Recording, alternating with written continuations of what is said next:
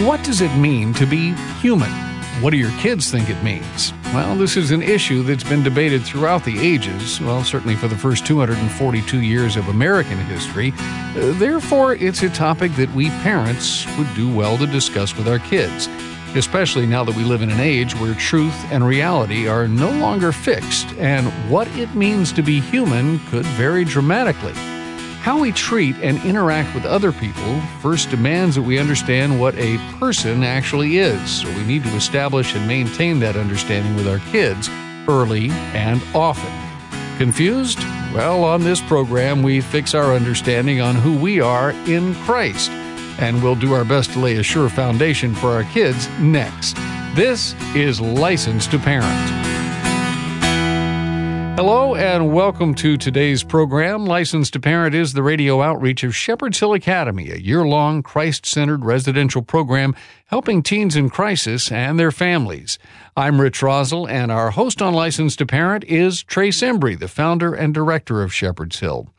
And Trace, you often point out that the redefinition of terms is not only very often the root of so much of the conflict and confusion we see in America today, but it's also largely responsible for the communication breakdown between parents and their kids, is it not?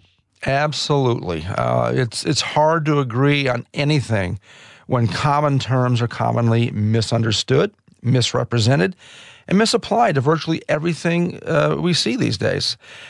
Particularly when it comes to common terms like God or man or, or love, hate, truth, good, evil, marriage, family, faith, grace, peace, freedom, or even what it means to be human. And all those terms I just ran through there uh, are, are being perverted uh, by our culture today. They have different definitions. And I could go on and on with uh, good and, and, godly terms that are, are too often defined with the devil's dictionary, as we often say around here. Now, think about this. The distortion of what it actually means to be human, for example, mm-hmm. was one way that Americans actually justifies, even legalized slavery in the 19th century, in the, in the century before that. And isn't this how we've justified and legalized abortion in the 20th century and even up to this very day? I mean, in the 19th century, our Supreme Court defined African Americans as only three fifths of a human being. That's our Supreme Court doing this. Today, unborn babies are called fetuses. Murder? Well, that's called euthanasia. Disagreement is on par with hate, bigotry, or racism. Our kids have to be made aware uh, uh, of this postmodern insanity, or we're going to implode on ourselves or implode as a nation. So, where should our point of reference be for all moral truth? Where do we go for child rearing principles and to find out what it actually does mean to be human? Well, hopefully, uh, that's just one of the things that today's guest is going to help us get sorted out today. And I'm glad we've got a guest because that's a handful. That's, that's a shovelful that you just just mentioned. And with a bad cold, it's it's a it's a big shovelful. Well, let me introduce today's guest, Evangelist Alveda C. King. Currently serves as a pastoral associate and director of civil rights for the unborn which is the African American outreach uh, for Priests for Life and Gospel of Life Ministries. She's also a voice for the Silent No More awareness campaign, sharing her own personal testimony of two abortions, God's forgiveness, and her healing.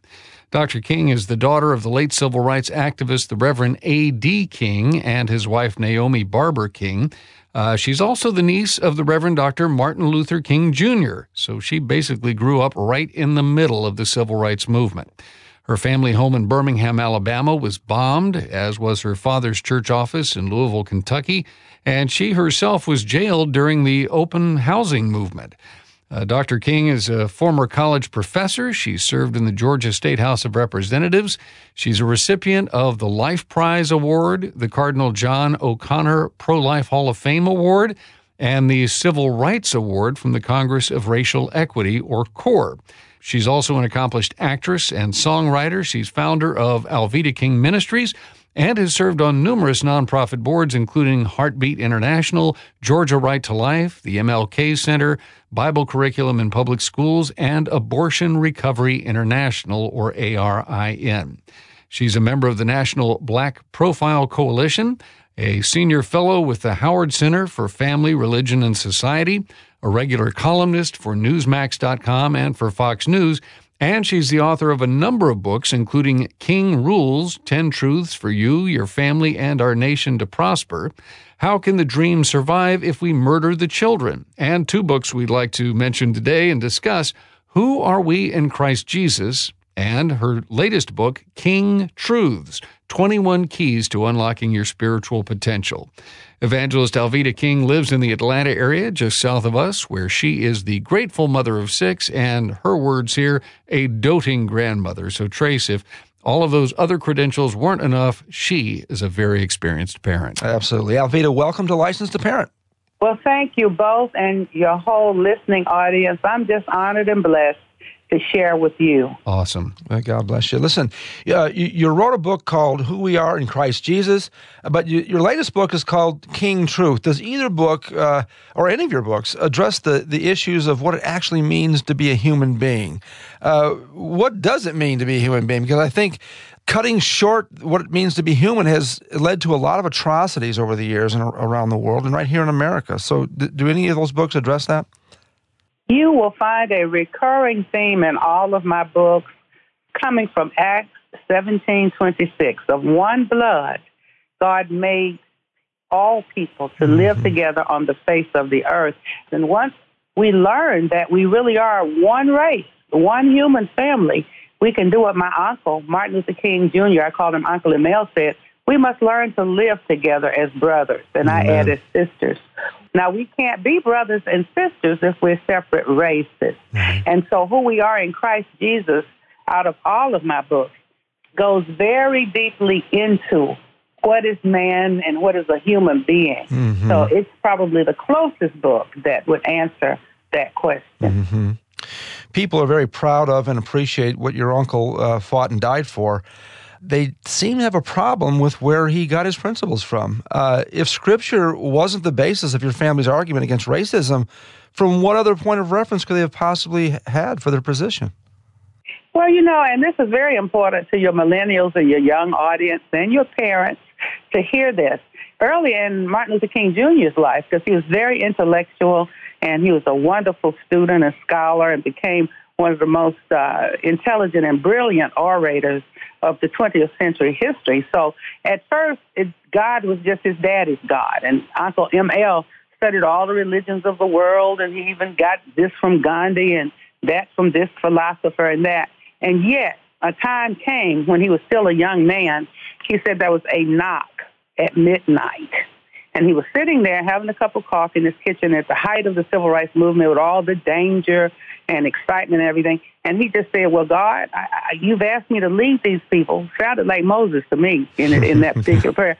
And he says, "And I can't do it by myself. What should I do?" And he said he heard the voice of Jesus say, Martin Luther King, stand up for truth, stand up for justice, and lo, I'll never leave you to the ends of the earth. And he said from that time on, God was his God, Jesus, Holy Spirit. He began to have a relationship. Amen. And as he began to do that, then that's the man that we knew at the time of his death 50 years ago now. Mm-hmm. But young people, you have to begin to know God for yourself. You can learn it in school, train up a child in the way that he should go or she, and that child won't depart from that truth or try to get away but come back to it.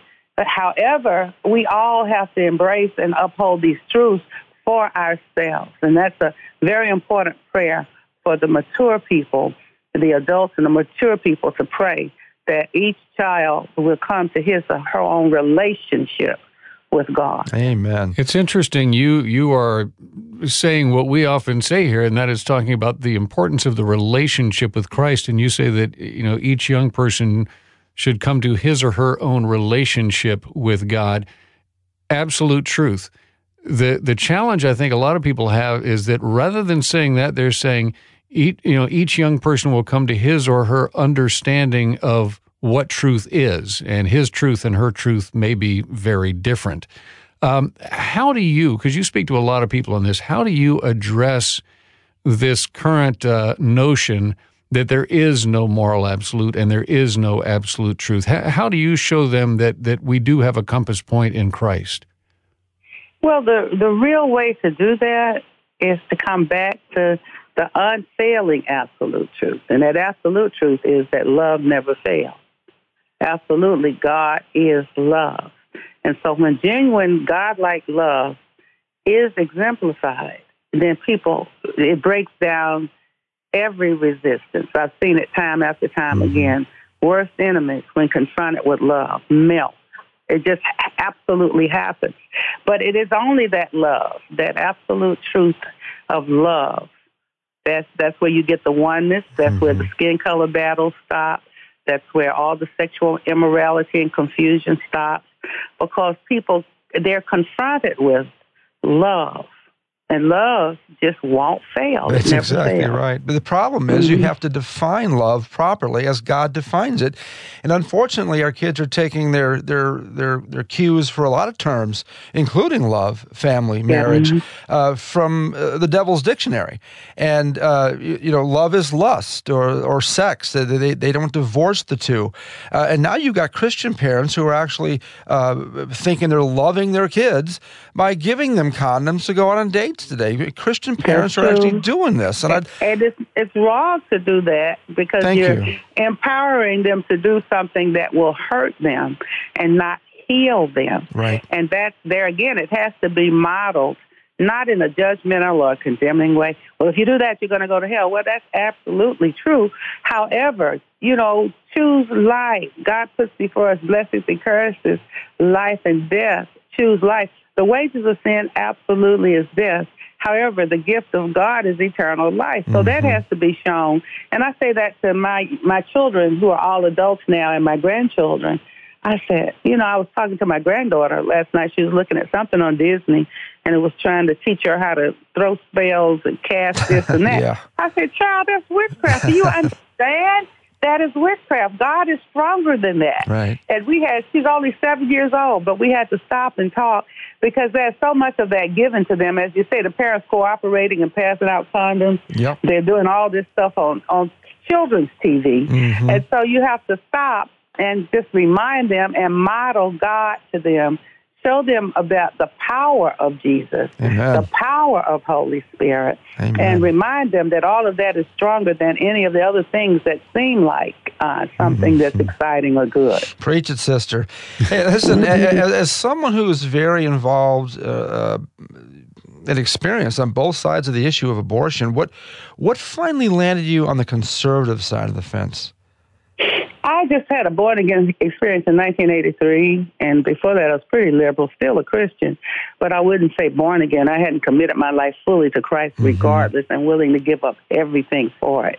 And that happened in 83, and then it just became very clear that a child in the womb is still a child, still a person. Science verifies this by the way. Mm-hmm. And even though I had had my own secret abortions and things like that, and I was hiding behind a mask but uh, I became uncovered before Christ with with the just truth and the love and power of God, and so I conservative is okay. That's the that's a good word, but I became genuinely committed to a Christ-like life. Yeah, that's the key. And yeah, with that, all of those things follow. You know, seek ye first the kingdom of God and his righteousness, and all the good things will be added to you. Amen. That's mm. exactly right. Now, you mentioned modeling before our kids. Can you talk about that a little bit and maybe your own experience with that and how your family responded to you when you, you, you had that second, deeper experience with God? Well, my children now, they're all adults. My youngest is uh, 28, wow. and his brother, who's just uh, the next one up from him, I was looking at a television show, and he was home from college, and uh, he says, "Why are you watching that?" And he says, "You know that's not godly. It was a popular fashion show. I won't name it, you know, but they make the clothes and all of this, but they have a lot of other influences blended in with the personalities on the show." And he says, How can you look at that? You know that's not honoring God. I said, You're right. So I, I took the uh, remote, erased it because I would uh, record it so I could watch it when I came home. And I erased it out of the DVR. And I noticed the other night it was on.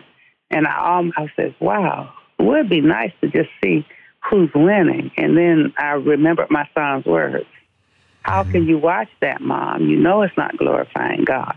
Wow. So I, in, in modeling that and erasing that out of my DVR, letting him see my commitment to yeah. not bring that into the home, and they recognize it, and it gives them something to lock onto and follow, even down to the grandchildren. Uh, Alveda, I know we're kind of running down on time here, but I, I just need to ask you what is the parent's strongest argument for the veracity of the Bible? Because the Bible is being attacked everywhere our kids turn today. There's websites like xchristian.com and the movies they're seeing, the, the music they're listening to. Uh, the Bible just gets slammed continually. And how do we how do we defend that? John three sixteen. For God so loved the world that God gave his only begotten Son, Jesus Christ, that whosoever believes on Jesus shall not perish, but have everlasting life. And I, will give you two of them instead of one. So a lot of times I will say, because, you know, there's so many people are saying now, oh, you don't have to have the Bible, all that blood of Jesus thing. No, you don't need to do that. Everybody's going to see God one day. I said, you know, you are absolutely right.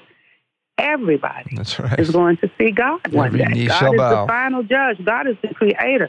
However, Jesus said, and this is the second scripture, I am the way, the truth, and the life.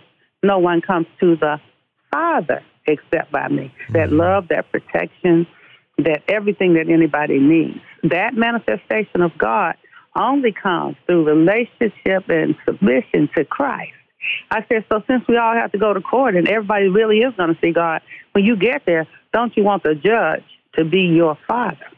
And when I say that, people just get very quiet Mm-hmm. because it's, it's it's hard to argue against that.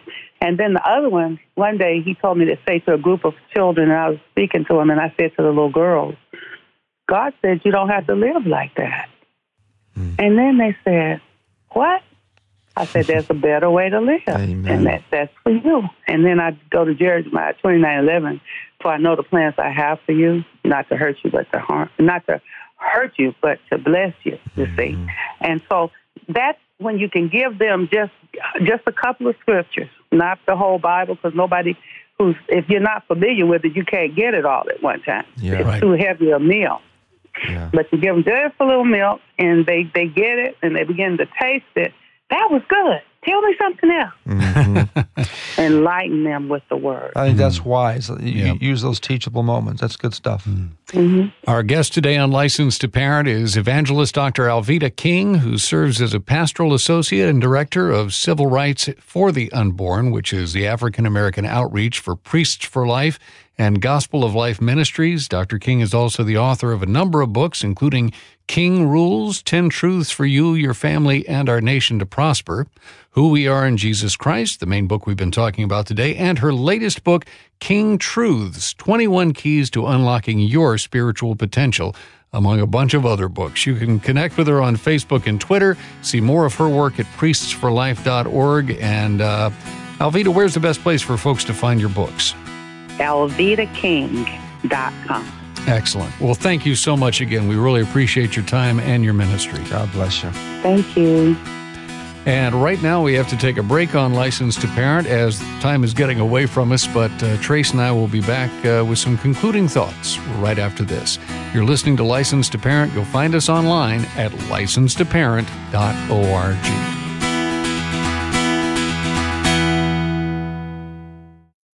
The world of digital technology is always changing, and it's changing you if you're comfortable with technology or not.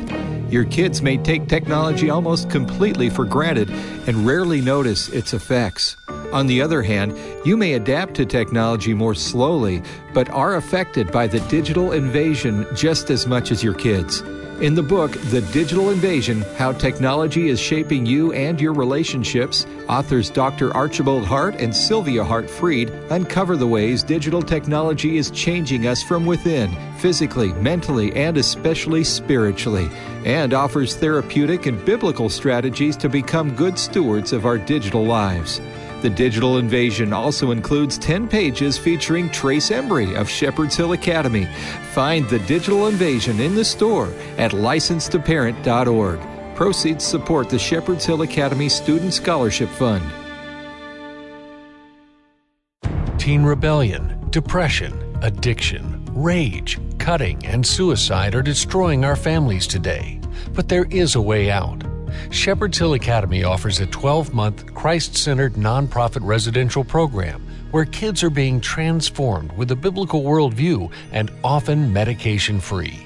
Christian apologist Ravi Zacharias is just one of many Christian leaders who understands what's happening at Shepherd's Hill Academy. It really is such an honor to come alongside Shepherd's Hill Ministries and Licensed to Parent to rescue those who have been seduced along the way.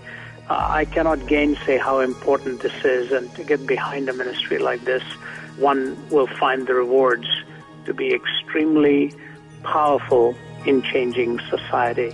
Get the help you need at Shepherd's Hill Academy. Go to helpmytroubledteen.org. Helpmytroubledteen.org.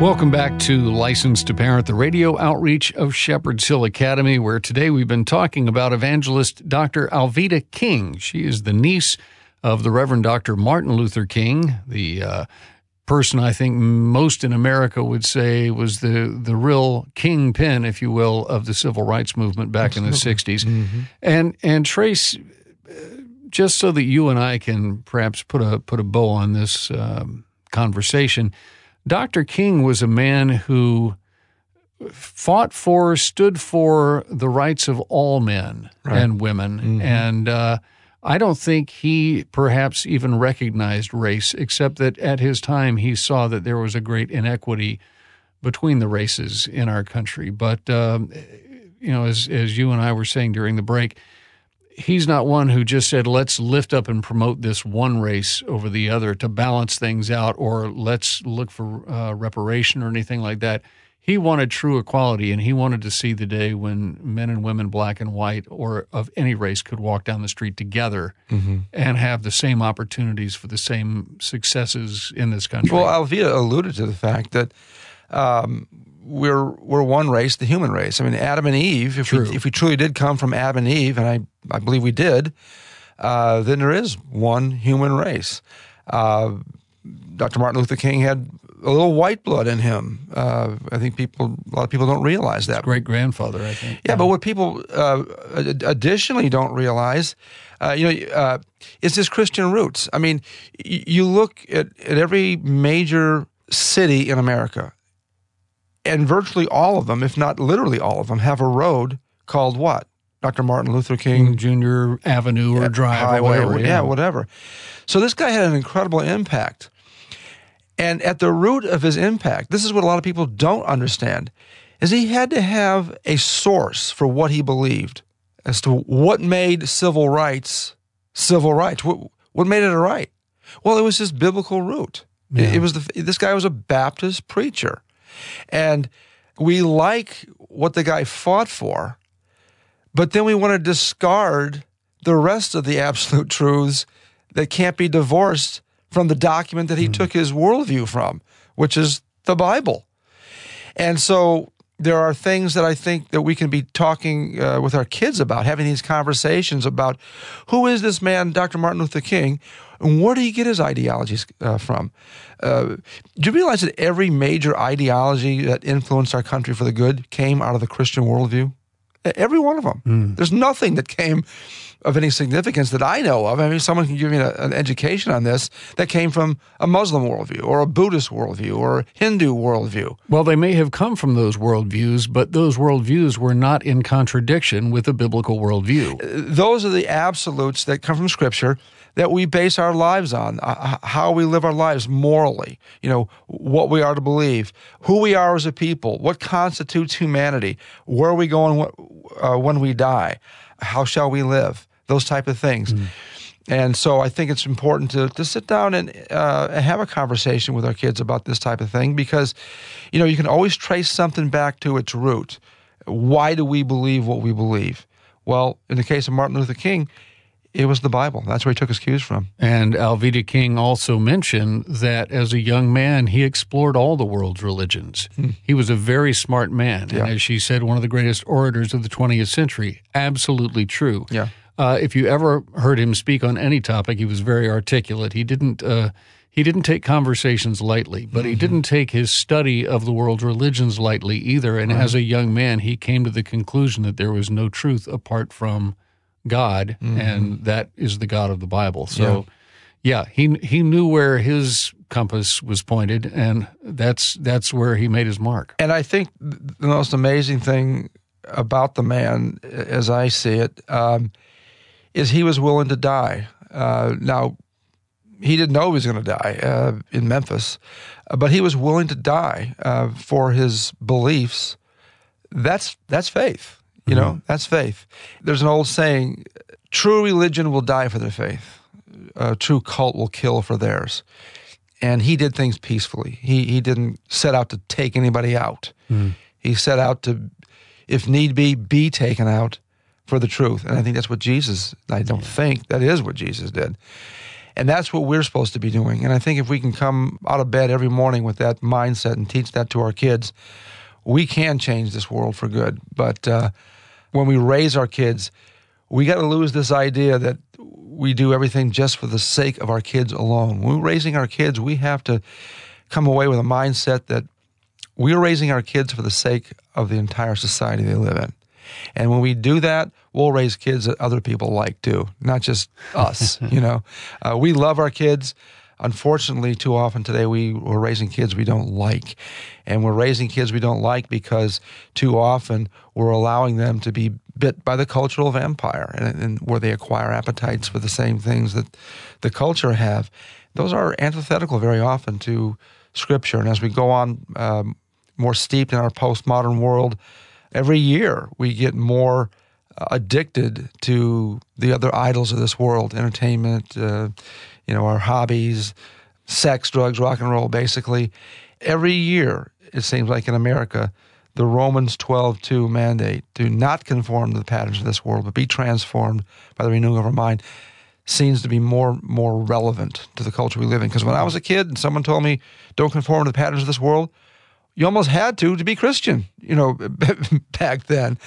Today, boy, things are very, very different. Yeah. And so that scripture really rings more true now than it ever did we just got to get parents on board to be brave enough to raise their kids with that mindset and, and for them to, to, to follow through themselves. Yeah.